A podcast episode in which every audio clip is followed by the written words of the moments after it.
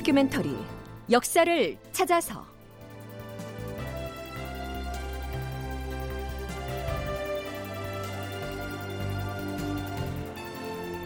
제 734편 정계청은 왜 죽어야 했나? 극본 이상락 연출 최홍준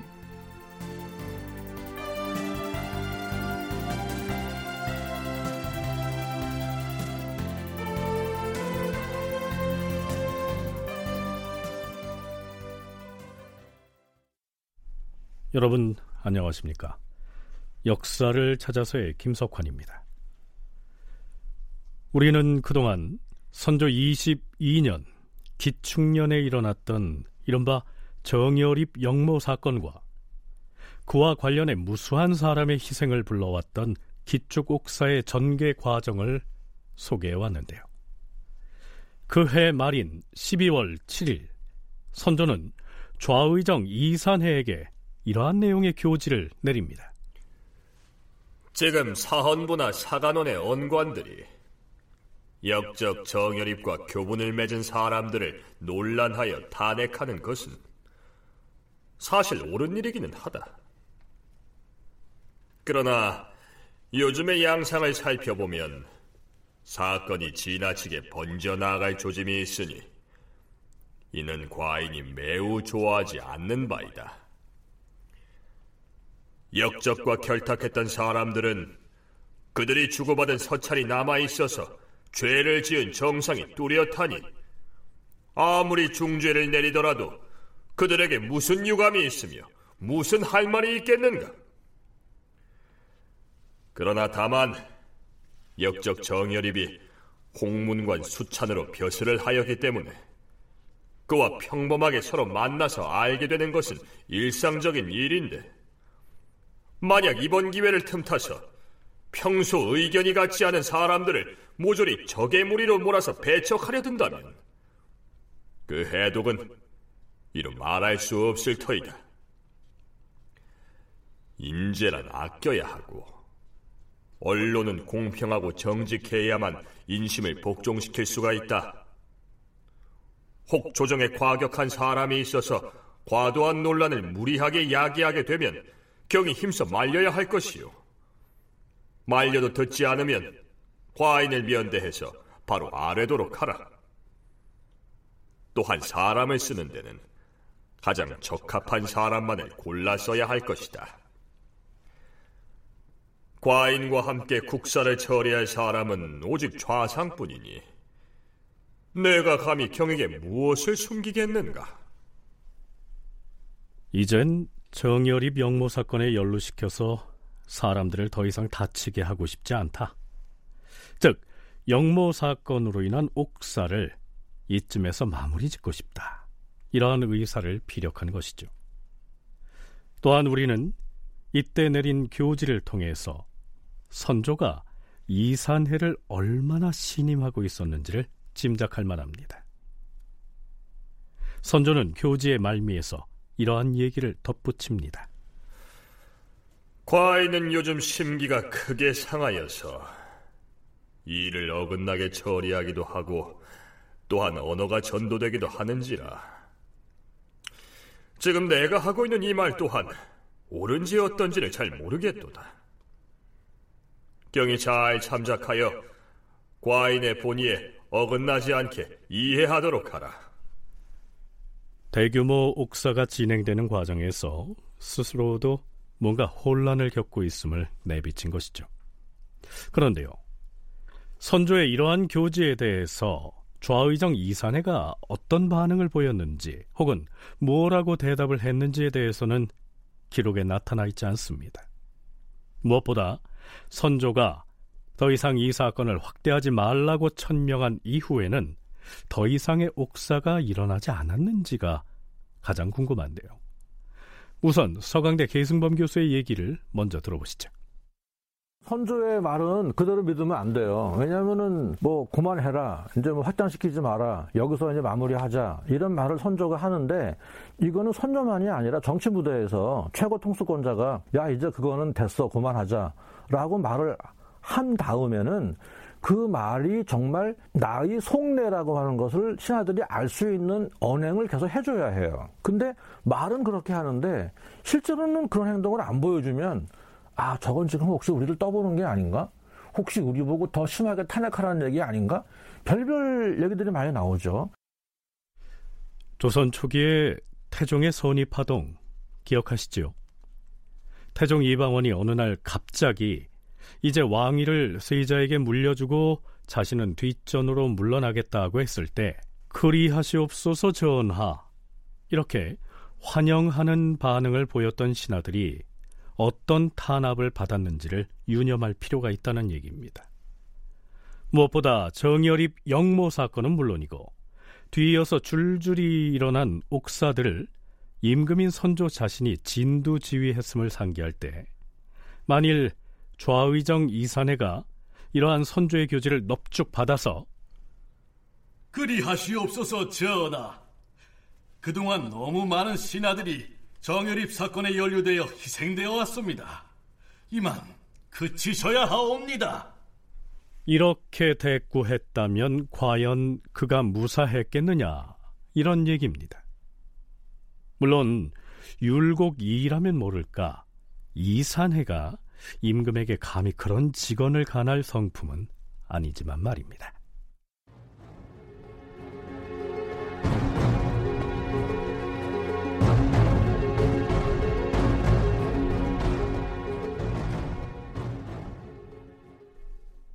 사건을 확대하지 말라는 교지를 내리고 나서 일주일이 지난 12월 14일 정암수를 비롯한 전라도 유생 50여 명이 상소를 올립니다.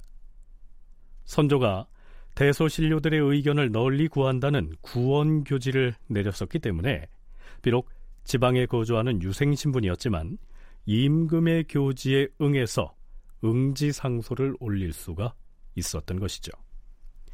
자, 이 상소문의 내용 중에서 눈길을 끄는 대목이 바로 정계청이라고 하는 인물에 대한 탄핵입니다. 그 내용은 이렇습니다. 전하, 전 곡성 현감 정계청은 오랫동안 정열입과 친밀하게 교류하면서 온갖 그릇된 언설로서 서로 호응한 자이옵니다. 정계청은 일찍이 배절의설을 만들어서 후배나 제자들을 현혹시켜 싸웁니다. 그래서 사람들이 말하기를 정계청으로 인한 배단이 반드시 해악을 야기시켜서 마침내 나라를 망치고야 말 것이다. 이렇게 말하여 싸웁니다. 옛 성인이 춘추와 강목을 저술할 때 절의를 매우 소중하게 싸운데 유민 출신인 정계청은 글을 읽는데 힘써서 사대부의 반열에 참여한 뒤에는 감히 터무니없는 말을 마구 만들어서 스스로 반역의 길에 빠졌으니 임금을 배반하고 어버이를 버리는 마음이 뚜렷이 드러났사옵니다. 정계청이 배절의설을 퍼뜨려서 후배와 제자들을 현혹시켰다라고 했는데요. 여기에서 절의란 신념을 굽히지 않는 꿋꿋한 태도와 마땅히 지켜야 할 도리를 말하지요.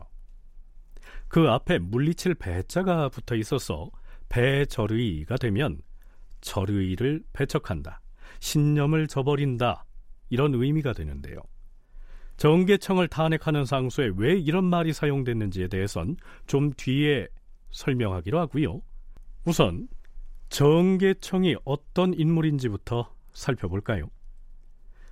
정계청은 전라도 무안 출신이라고도 하고 혹은 나주에서 태어났다는 기록도 보입니다. 그는 일찍이 학생들을 가르치는 훈도에 임명돼서 무려 400여 명의 제자를 둔 것으로 기록에 나타나고 있습니다.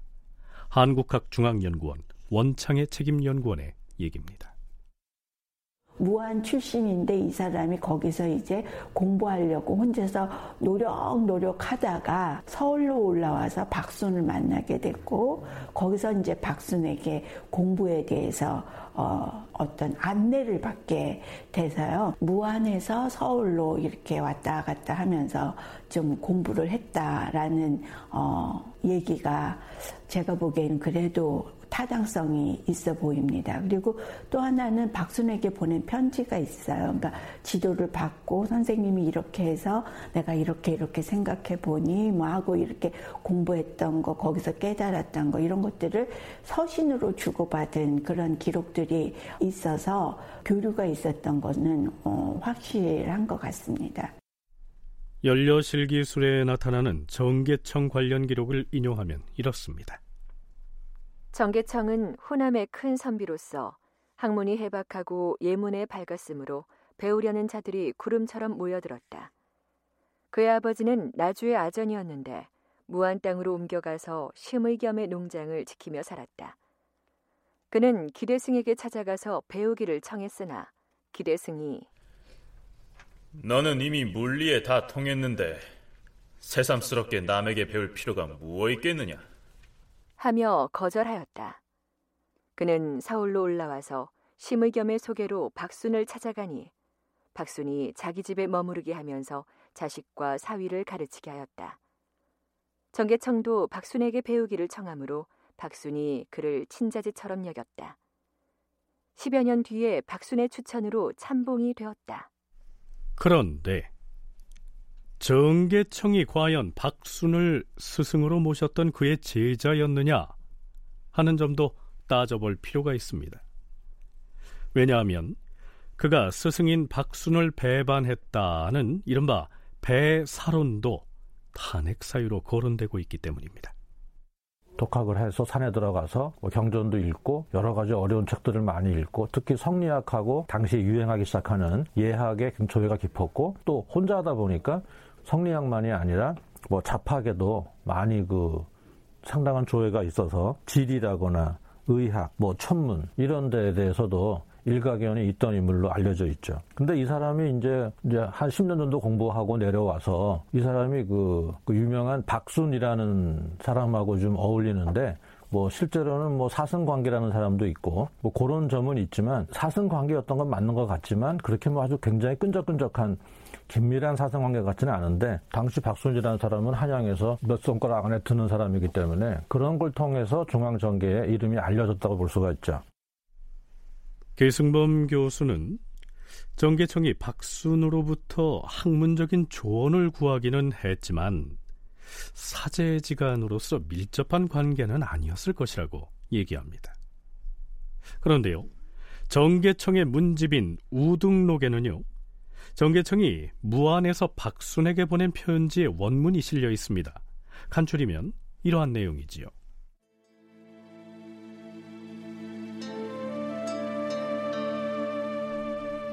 저는 처음에 학문이 이익과 벼슬을 취하여 자기 한 몸을 영화롭게 하는 데 쓰이는 것일 뿐이라고 생각했습니다.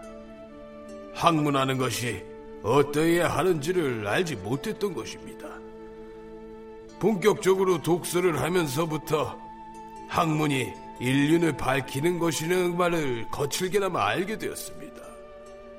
그 요령을 터득하고 나서부터 그것을 밝힐 방법이 무엇인가를 밤낮에 걸쳐 마음을 쏟고 땀을 흘리며 생각했습니다. 하지만 어리둥절하기만 하고 조급하기만 할 뿐 그 요점을 얻어내지 못했습니다. 대학을 읽고서야 비로소 경물, 치지, 성의, 정심, 수신, 제가, 치국, 평천하를 알았으니 이것이 인륜을 밝힐 방법인 것입니다. 서울에서 논일던 중에 선생님을 뵙게 되었습니다. 선생님께서 대학을 속독하라고 가르쳐 주셨습니다. 세월이 흐르자 공부가 많이 되어서 전날의 그릇됨을 깨달았습니다. 저의 반생은 연극과 같았습니다. 오늘 날을 평탄한 길이어서 다행히 돌아갈 것을 알게 되었습니다. 선생님이 주신 것이 어찌 크지 않겠습니까? 어찌 무겁지 않겠습니까? 이상의 내용으로 봐서 정계청은 독학으로 공부를 했지만 박순을 만난 덕분에 학문적인 방향을 제대로 정립할 수 있었음을 알 수가 있습니다. 뒷날 윤선도는요, 박순과 정계청의 관계가 스승과 제자의 관계가 아니었다고 말합니다. 따라서 정계청에게 스승을 배신했다는 혐의 자체가 성립하지 않는다는 것이죠. 박수는 1523년생이고요. 정계청은 그보다 6살이 적은 1529년생이기 때문에 스승과 제자라고 보기에는 좀 어렵다는 얘기입니다.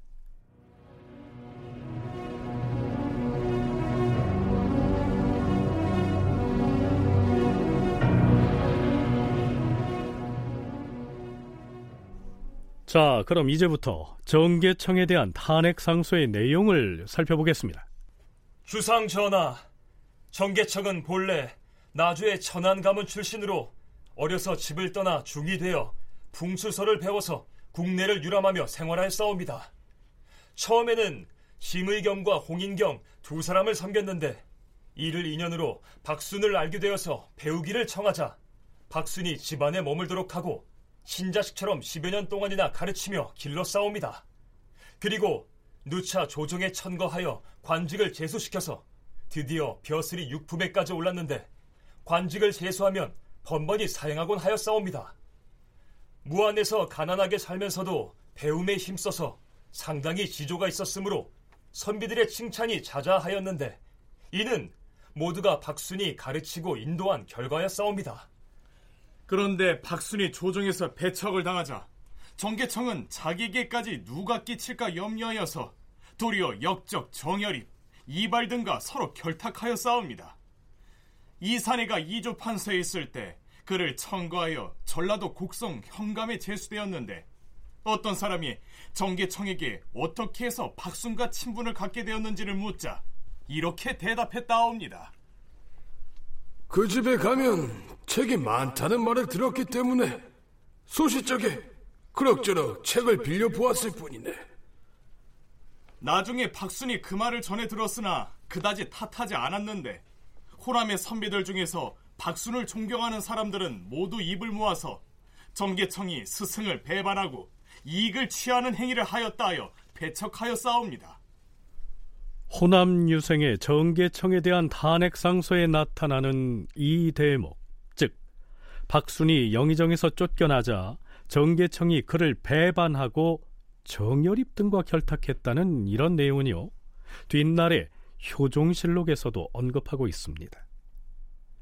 효종실록에서는 그러니까 앞에서 정계청에게 박순과 어떻게 친분을 맺었느냐고 물어본 사람은 김장생이었다 이렇게 나와 있는 것이죠.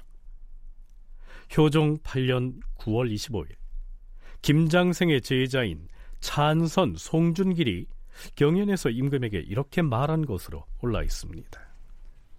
전하, 정계청은 본디 무안 출신인데 당시의 정승인 박순이 그의 재주를 아끼어 그를 자기 집에 데려다 놓고 가르쳐 싸웁니다.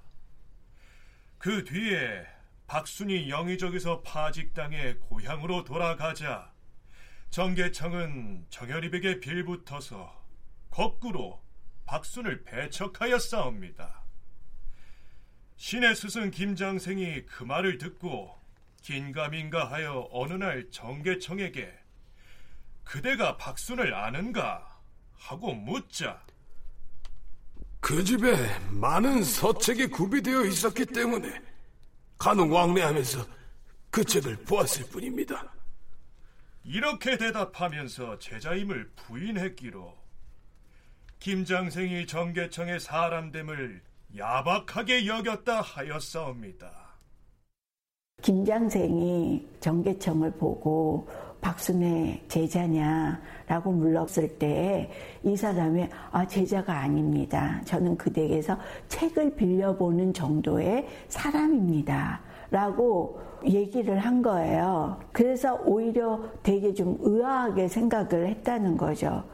왜? 맨 처음에 유일로 이렇게 청거가 되고 이런 데에 지방관들이 청거하고 했지만 결국 다 뽑히고 하는 데에는 박순의 역할이 좀 있었던 것 같고 박순도 정계청에게 정계에 나오는 게 어떻겠냐라는 이런 그 권유도 했기 때문에 초창기에 이런 끌어줘서 정계에 나오게 됐는데 하필이면 그 정계청이 곡성 현감을 되는 고, 고 시기에 사실은 박순이 추출되고 이산회가 등용됐는데 한국학중앙연구원 원창의 책임 연구원의 말입니다. 그러니까 박순이 영의정에서 파직되는 것을 보고 정계청이 그의 제자임을 부인하면서 정열입 쪽으로 가서 붙었다. 이런 얘기인데요. 원창의 연구원은 혹시 정계청이 뭐 나같이 천한 가문 출신이 어찌 감히 박순과 같은 분의 제자를 자처하겠는가? 이렇게 겸양의 차원에서 말했을 가능성도 있지 않을까? 이렇게 추정을 하기도 합니다. 또한 설령 정계청이 파직당한 박순을 멀리했다 손 치더라도 그것이 어떻게 옥사로 몰고 갈 만한 사안이 될 수 있었을까? 계승범 교수는 이렇게 얘기합니다. 정열이 목사가 워낙 컸고 선조도 왕조 국가에서 역모를 꾀했다고 하니까 가장 다급한 사람이 선조겠죠. 그래서 정열입의 옥사를 굉장히 그 진두지휘하면서 앞엔 정처를 내세웠지만 진두지휘하면서 했는데 그 정열입과 관련 있는 사람들이 막 잡혀 들어갈 거 아니겠습니까? 그러다 보니까 호남에서 같이 있었던 정계청도 이름이 나왔고 실제로 뭐 정열입하고 관련이 아주 없는 것도 아니었고 왜, 왜 그러냐면 당시 젊은 시절에는 누가 뭐 그 지방에 누가 뭐 뛰어나다 그러더라 그러면 찾아가서 또 이렇게 같이 교류하고 그러거든요.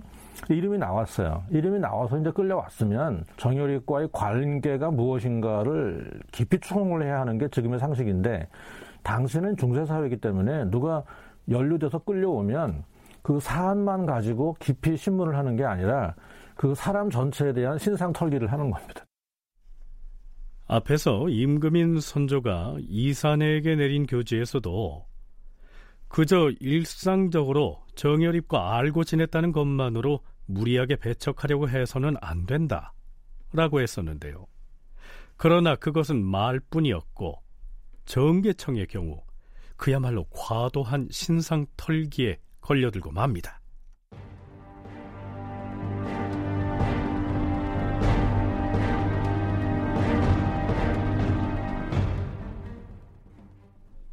정계청은 애당초 나주 향교의 훈도로 임명됐을 때 나주 목사에게 그 직을 맡을 수 없다고 사양을 합니다.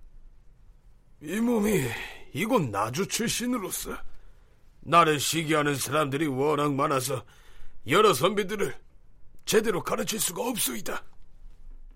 역시 그가 보잘것없는 집안 출신이었기 때문이죠. 왜 선한 지식인이 나쁜 정치를 할까의 저자 이정철은 그 배경을 이렇게 기술하고 있습니다. 그의 집안은 대대로 나주 금성산 아래 대국동에서 살았고 집안 대대로 나주 향리를 지냈기에 평소 정계청을 얕잡아 하대하던 사람들이 여전히 그곳에 살고 있었기 때문에 자신이 훈도 역할을 제대로 할 수 있을지 걱정되었을 것이다. 더구나 그가 배운 도학은 단순히 머리만 쓰는 이론 지식이 아니다. 날마다 의관을 정제하고 음양과 진퇴를 예법대로 따르고 엄숙하게 단속하는 수학의 실천적 가르침이 핵심이다. 그것은 몸으로 익히고 행동으로 표현해야 하는 것이다. 정계청은 자신의 가르침을 순순히 따르지 않는 사람들이 있으리라 예상했다. 기축옥사에 관해 기술한 기축록에 의하면 선조가 정계청을 친국할 때 이렇게 토로한 것으로 돼 있습니다. 신의 성품은 매우 어리석어서 시류에 맞추지 못하였사옵니다. 사람의 본성은 예나 이제나 차이가 없다고 여겨왔사옵니다. 소학과 사서와 근사록을 부지런히 가르치고 날마다 의관을 정제하는 등 옛 성인의 예법에 따라 싸웁니다. 간혹 태만한 자가 있으면 종아리를 쳐서 벌을 주니 믿고 따르는 자가 많았사옵니다. 하오나 일부 몸가짐 단속을 하는 것을 좋아하지 않은 사람은 교만하고 방자함이 날로 심하여서 신을 원수같이 시기하였사옵니다. 교생 홍청경 같은 자는 면전에서 저에게 욕을 하기까지 하였사옵니다. 이 때문에 신은 성의가 부족하여 그들과 더불어 최선을 다하지 못함을 헤아리고 스스로 훈도를 그만두고 돌아왔사옵니다. 하지만 영의정 박순이 편지를 보내서 이르기를 모욕당하는 일은 공자나 맹자께서도 면하지 못하였다.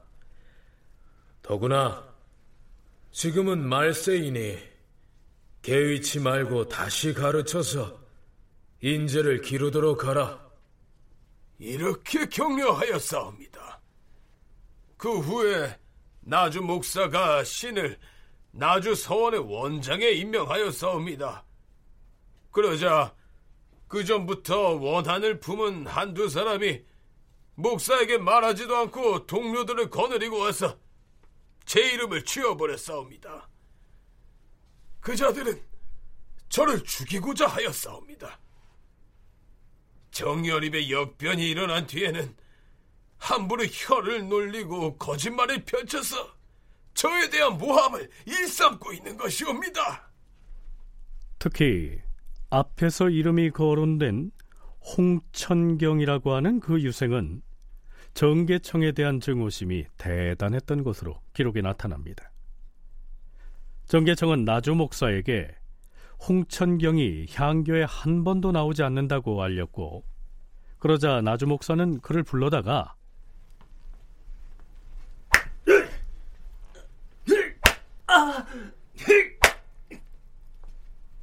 이렇게 회초리로 종아리를 쳤고요. 그 뒤로 홍천경은 자기보다 스무 살이나 많은 정계청의 면전에서 욕을 해댔던 것입니다. 자기보다 미천한 신분 출신의 사람을 스승으로 대할 수 없다. 이러한 의미였지요. 자, 이러한 감정 때문에 정계청을 정열입과 연루시켜서 탄핵하는 상소를 올렸던 것입니다. 그때 나주 지방에서 있던 거기 토착 세력 중에 정교청하고 뭐 개인적으로 감정이 있다거나 정열입하고 감정이 있다거나 이런 사람들이 아 정계청이는 정열입과 보통 친분 사이가 아니다. 이런 식으로 이제 운을 띄죠. 지금으로 말하면 뭐 투소할 수도 있는 것이고 나쁘게 말하면 가짜 뉴스 만들어낼 수도 있는 거고.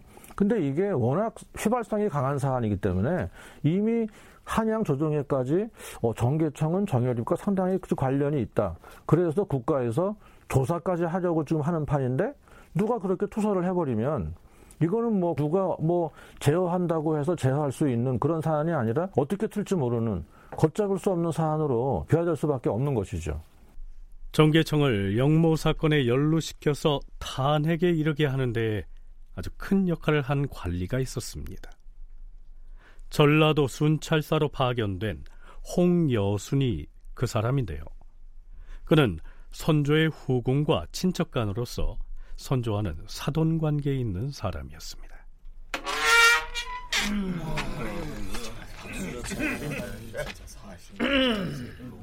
내가 누군지 모르는가? 나는 어명을 받고 임무를 수행하러 온 전라도 순찰사 홍여순이다. 듣자 하니 정계청이라는 사람이 역적 정열입과 관련이 있다 하여 지금 조정이 온통 시끄러운데 내가 이곳 나주의 여론을 알아보려고 하는 바이다. 정계청이 스승인 박순을 배반하고 역적 정열입과 결탁하였다고 하는데 그것이 사실인가? 정열입하고 알고 지낸 사람이야 부지기수지요. 정계청도 물론 정열입과 모르는 사이는 아니었죠. 아유 우리 스승은 영무하고는 아무 관련이 없어요. 그러는 당신들은 정열입 얼굴도 한 번 안 봤나? 아니, 난 이름도 못 들어봤어. 음, 아이, 저, 음. 정계청이 정열입하고 결탁한 정상이 있기는 하다. 이 말이지.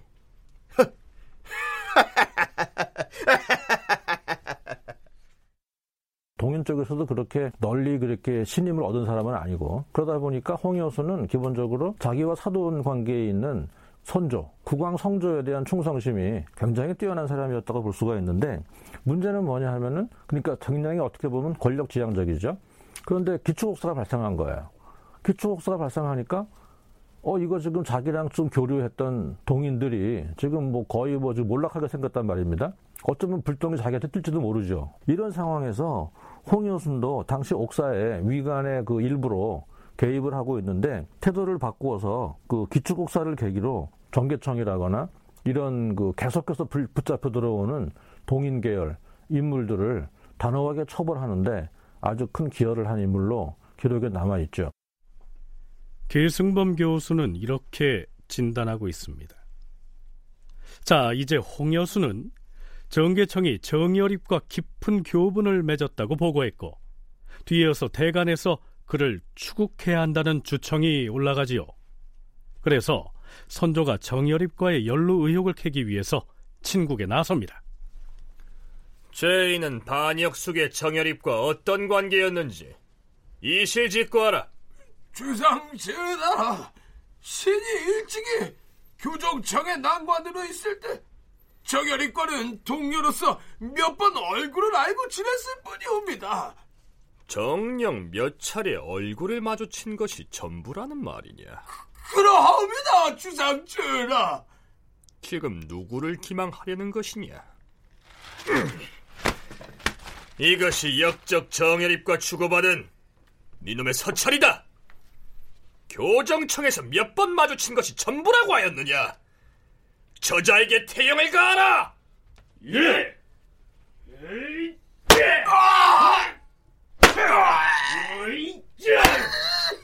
홍문관은 들으라. 정계청 저자가 처리를 논변한 그 궤변을 조목조목 공파하여서 모든 고을의 향교에 게시하라.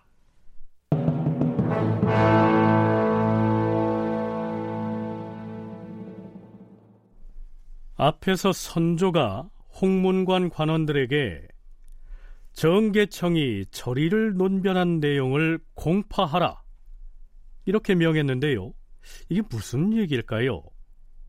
원창의 연구원의 얘기 들어보시죠. 이 사람의 죄상이 사실은 거의 드러나지 않기 때문에 이 사람의 쓴 글로 이제 얽어가고 그다음 정엽립이랑 주고받은 편지글이 있다는 거 이런 것들 때문에 이제 엮이게 됐는데 이 사건이 완전히 일단락되고 그 다음에 이제 이런 북인 세력들이 정권을 잡았을 때 제일 먼저 나오는 게 이제 최영경 옥사 잘못됐다는 거, 그 다음에 이 사람 얘기도 나와요. 정계청이 무함이다. 그때 죄가 없었다. 여러 번 청했는데 선조도 아마 죄가 없다는 걸 알았을 거예요. 왜냐하면 정계청 집안에 가서 글들을 전부 가져오라 했고 어떻게든 정계청을 정여립 영모 사건에 얽어매려고 했지만 뭐 그럴듯한 정상이 발견되지도 않았고요. 둘 사이에 주고받았다는 편지 역시 영모로까지 몰 수 있을 만한 증거가 되지 못하자 정계청이 쓴 글로써 죄를 만들어 엮기로 했다. 자, 이러한 얘기입니다. 정계청을 공격하는 데에 동원한 핵심 논리는 이 프로그램 들머리에서 말씀을 드렸던 바로 배처리론인데요. 실록에 올라 있는 해당 기사를 살펴보면 이렇습니다. 정계청은 일찍이 절이 청담변이라는 글을 지었다. 그 내용은 대개 옛 중국의 동한과 서진의 선비들에 관한 것이었다.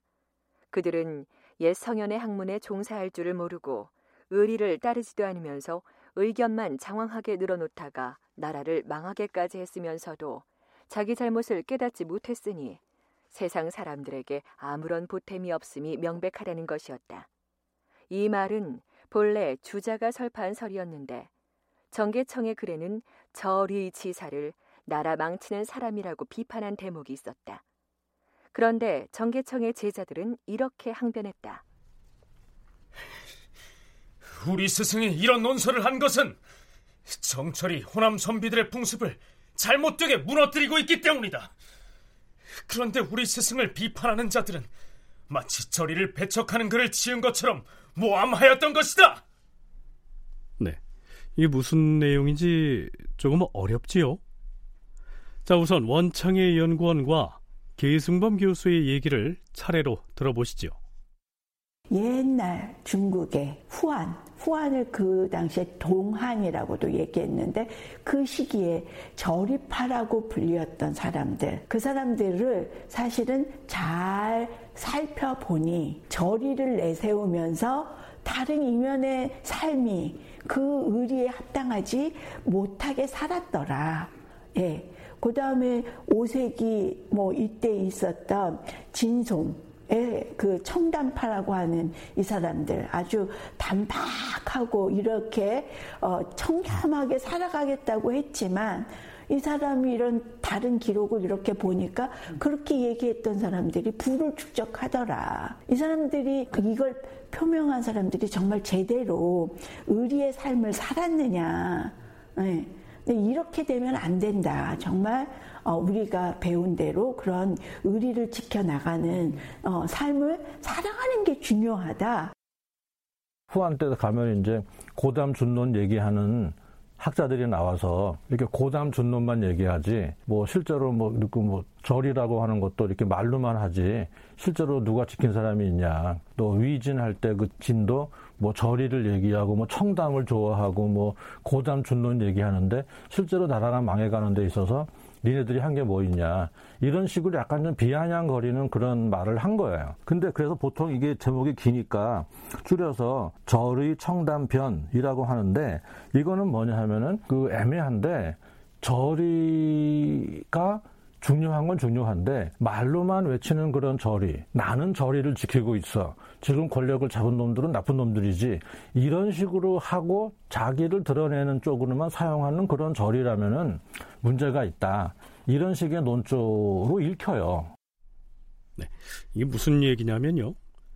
옛날 중국에서 굳은 신념을 굽히지 않고 꿋꿋하게 인간의 도리를 다해야 한다고 주창을 하던 절의파가 있었고요. 속되지 않고 고상한 이야기를 앞세우면서 고담줄론을 설파하던 청담파가 있었습니다. 그런데 그렇다면 그런 주장을 했던 사람들이 정말로 절의와 청담을 실천하면서 살았느냐? 그게 아니었다는 얘기죠. 그러니까 정계청은 옛 중국의 절의파와 청담파처럼 말이나 혹은 글로만 절이나 청담을 운운하지 말고 생활 속에서 실천을 해야 한다. 이렇게 주장하는 글을 썼던 겁니다. 그런데 정계청을 영모로 몰아가기 위해서 공격하는 쪽에서 이 절의라는 말 앞에다가 배척한다는 의미의 배자 한자를 끌어다 붙여서 정계청이 이 절의는 지킬 필요가 없다. 배척을 해야 한다. 이렇게 주장한 것처럼 몰아갔다는 얘기입니다. 자, 다시 원창의 연구원의 얘기 들어보시죠. 절의적인 삶을 살아야 된다라는 게 어느 순간에 앞에 배자가 붙었다는 거예요. 이건 본인의 항변이에요.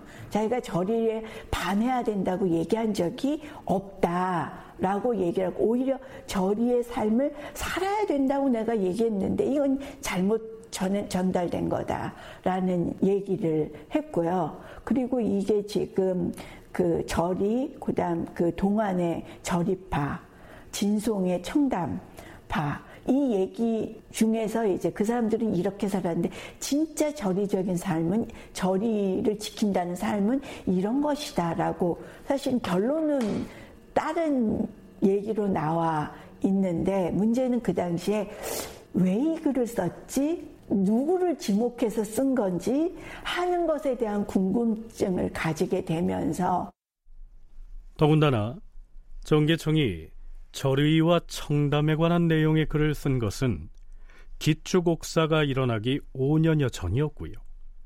그 글이 발표됐을 땐 아무도 문제 삼지 않았습니다. 뭐 그들 그럴 것이 옛 중국의 절의파나 청담파라고 하는 사람들처럼 말로만 절의와 청담을 논하지 말고 실천에 옮겨야 한다. 뭐 이런 주장이야말로 100번 지당한 논변이었기 때문이죠. 그런데 정계청을 정열입과 연결해서 공격하는 사람들이 그 앞에 배자를 붙여서는 정계청이 절이 따위는 지킬 필요가 없다는 취지로 배절이론을 설파했는데 이것은 임금에 대한 절이가 필요 없다는 아주 반역적인 주장이 아니냐 이렇게 치고 나온 것이죠. 거기에 덧붙여서 정계청이 스승인 박순을 배반했다 하는 이른바 배사론까지 함께 들고 나온 것입니다. 위관, 즉 재판장을 맡은 정철과 죄인으로 몰린 정계청은 추곡장에서 이러한 공방을 주고받습니다. 죄인 정계청은 대답하라. 수년 전에 저리를 배격해야 한다는 불순한 주장을 하였는데 누구를 겨냥해서 그런 주장을 한 것이냐? 내가 언제 저리를 배격해야 한다고 주장했다는 말이오. 내가 지은 썰은 본래 주자가 논했던 것이오. 나는 저리를 지켜야 한다고 주장했지. 그것을 배격해야 한다는 주장은 한 적이 없소이다. 이놈이 주자를 안다고 하였느냐? 주자도 니놈처럼 스승을 배반했더냐? 저자에게 태형을 가하라! 예!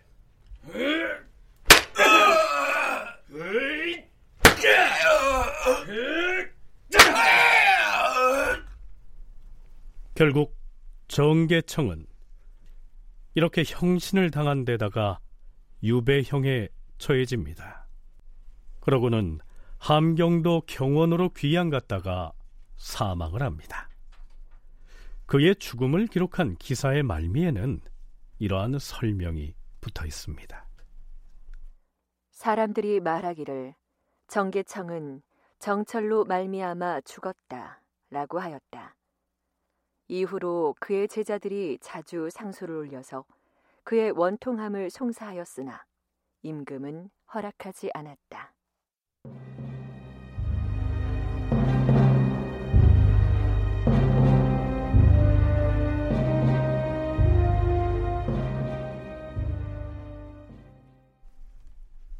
앞에서 살펴봤듯이 이 정계청은 누가 봐도 억울한 죽음을 당한 것입니다.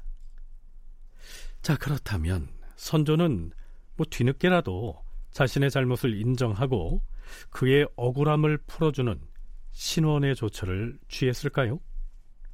한번 알아보지요. 선조 28년 6월의 경연장입니다. 전하, 정계청은 배운 바를 진실하게 실천하여 덕행을 이룬 사람으로 한결같이 주자의 학문을 따르고 도학을 천명하는 것으로 자신의 책임을 삼았사옵니다. 그는 옛 중국 동한의 절위와 진송의 청담이 끼친 피해를 논하여서 당시 호남 선비들의 고질적인 병폐를 구제하였사옵니다. 하운데 간사한 무리들이 군자의 옳은 견해가 드러나는 것을 싫어하여 남몰래 죽이려는 마음을 품고 있었으나 기회를 타지 못하다가 정열입의 역변이 일어나자 홍천경 등을 사주하여 정계청이 서술한 논설 앞에다 제멋대로 배자를 덧붙여 그것을 배절이라고 지목한 다음 상소를 올려 모함하였사옵니다. 그때 정철이 대간을 사주하여 끝내 그를 먼 곳에 유배하여 죽게 만들었으니 천지간에 이보다 더한 원통함이 어디에 있겠사옵니까? 주상 전하, 정계청은 일개 서생으로서 경서를 연구하면서 살림의 자취를 감춘 사람이기에 본래부터 역적 정열입과는 서로 접촉하지 아니하였사온데 계민년에 이르러서야 교정 낭청으로 함께 일하면서 그의 얼굴을 알았사옵니다. 그러나 그것도 잠시 이내 어버이의 병으로 먼저 귀양하였으니 정혜립과의 교부는 몹시도 얕았으며 전에 동료였던 인연 때문에 서신을 주고받은 것이 겨우 두 차례였을 뿐이옵니다. 전하, 10년이 지나면 다시 회복되는 것이 천도이고 다시 바로잡는 것이 공론이옵니다. 한때 무고를 입어 귀양 갔던 사람들이 모두 방면의 은택을 입은 것은 물론 억울하게 죽은 이도 그 원한을 씻게 됐습니다. 하운데 어찌하여 유독 정계청에게만 아직까지 은전이 지체되고 있는 것이옵니까? 전하, 억울한 죽음이 구천에서 눈을 감지 못하고 있사옵니다. 삼가 바라옵건대 전하께서 특별한 은택을 내려주시옵소서. 그리하여 오랫동안 답답했던 민심과 땅속에 들어간 썩은 백골로 하여금 쾌히 청천의 백일을 보게 해주시면 실로 국맥을 유지시키는 일대 기회가 될 것이옵니다. 삼가 전하께서는 유념하여 주시옵소서. 정계청이 성인이자 현인인지의 여부는 알지 못하겠으나 그가 역적 정열입에게 보낸 서신을 살펴보건대 정열입에게 아첨하면서 극찬을 하였었다. 또한 역적 정열입을 향하여 도를 깨달음의 고명함이 당세에 오직 존형뿐이다라고 정열입을 찬양하였으니 그가 말한 이른바 도라고 한 것이 무슨 도인지 도무지 알 수가 없다. 사정이 이러하였는데도 그 두 사람이 서로 알지 못한다고 하니 나는 믿어지지가 않는다. 정계청이 정열입에게 이 한마디의 말이 이른바 스스로 지은 죄라고 할 수 있을 터이니 왕법으로 신문을 받을 만한 일이 아닌가?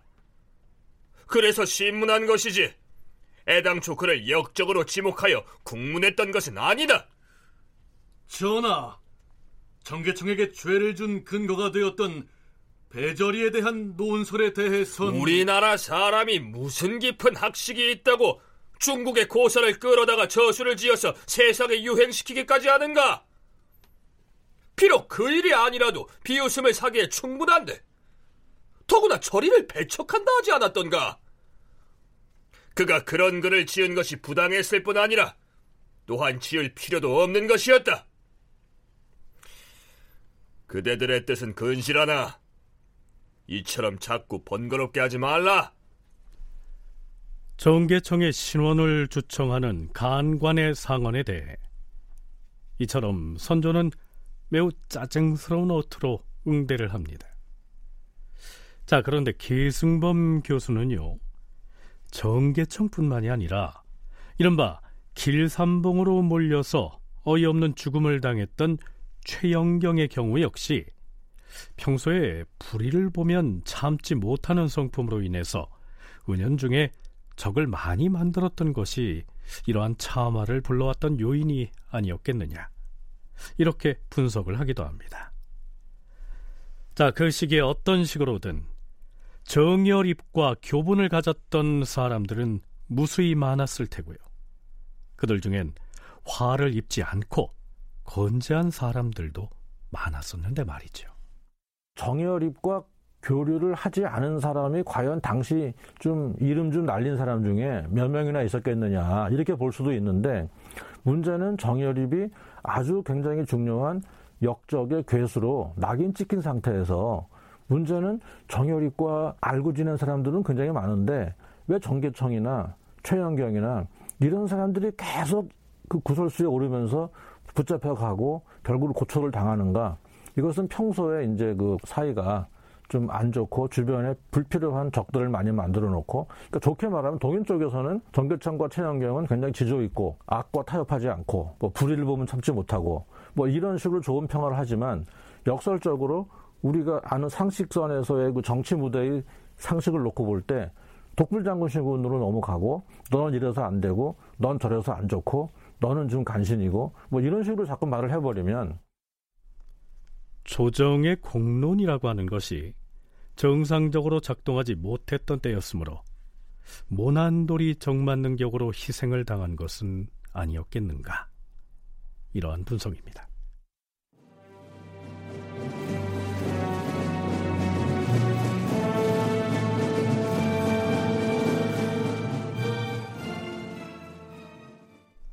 그러나 정계청의 신원을 청하는 상언 상소는 이후로도 끊임없이 올라옵니다. 선조 30년 4월 주상 전하, 억울하게 죽은 정계청 등이 지하에서 원한을 품고 있으므로 온 나라 사람이 슬퍼하지 않는 이가 없사옵니다. 신은 사헌부의 간관으로서 오랫동안 넌관의 자리에 있으면서도 정계청의 신원을 주장하는 말을 아직 한마디도 한 적이 없사옵니다. 신은 넌관으로서 비겁하게 침묵을 지키면서 덮어두었다는 비난을 면하기 어렵사옵니다. 신들을 당장 파직시켜 주시옵소서. 주상 전하, 신들은 다 같이 못난 자질로서 언관의 자리에 있으면서 정계청의 억울함을 모르지 않았사옵니다. 그럼에도 진작 신원을 논청하지 않음으로써 인심을 답답하게 만들었사옵고 많은 선비들의 비난을 받고 있사오니 신들이 침묵을 지키고 말하지 않은 잘못이 매우 크옵니다. 뻔뻔스러움을 무릅쓰고 언관의 직책에 있을 수 없으니 신들을 파직시켜 주시옵소서. 전하, 정계청 등의 억울함을 모른 것이 아닌데도 신들 역시 즉시 신원을 논청하지 않음으로써 인심을 답답하게 하여 많은 선비들의 비난을 입었으니 그 잘못이 매우 크옵니다. 정계청뿐만 아니라 기축년 역변 때 억울하게 죽은 사람들이 지금까지 신원을 받지 못하여 진실로 인심이 답답해 하는데도 언관의 자리를 지키고 있으면서 공론을 제대로 인도하지 못한 죄가 크옵니다. 많은 선비들의 비난을 받으면서도 침묵을 지키면서 구차하게 입을 다물고 있었으니 잘못을 면하기 어렵사옵니다. 신들을 파직하시옵소서. 전하, 기축년 옥사 때에는 불행하게도 간사한 자들이 그 기회를 틈타서 원한을 푸는 구실이 되었사옵니다. 무고한 사람들을 온갖 수단으로 얽어 넣어서 일망타진한 뒤에야 그만두었으니 당시의 선비로서 죄 없이 억울하게 죽음을 당하여 저승에서 원한을 품은 자가 어찌 하나둘이겠습니까? 주상 전하, 누구보다 정계청의 억울함을 풀어주시옵소서. 이만 물러가라 하지 않았는가? 선조로서는 자신이 정열이 명모 사건과 이어서 벌어진 숱한 옥사를 그 자신이 주도한 마당에 아무리 대간에서 이렇게 목소리를 높여서 정계청의 신원을 요구하기로 갑자기 태도를 바꿔서 없던 일로 선언하기엔 어려웠겠죠. 결국 선조 재위 기간 동안에는 정계청에 대한 신원이 이루어지지 않습니다. 광해군 8년 4월 전하, 기축년 정예립의 역변 이후에 정계청은 편지와 저서의 일로 연좌되어 싸운데 그가 별로 역모를 하였다는 정상이 없사옵니다.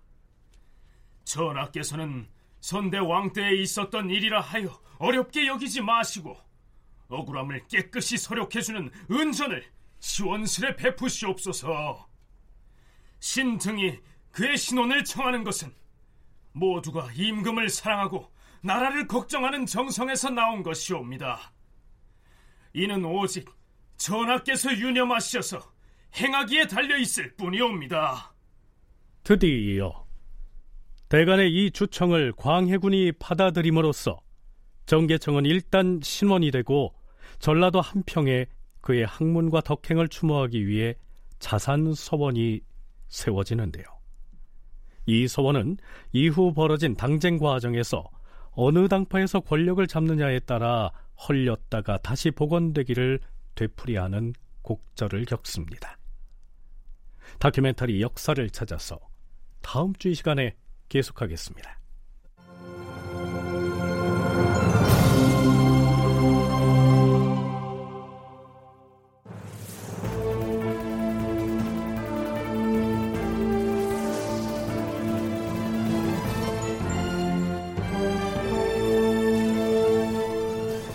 다큐멘터리 역사를 찾아서 제 734편 정계청은 왜 죽어야 했나 이상락 극본 최홍준 연출로 보내드렸습니다.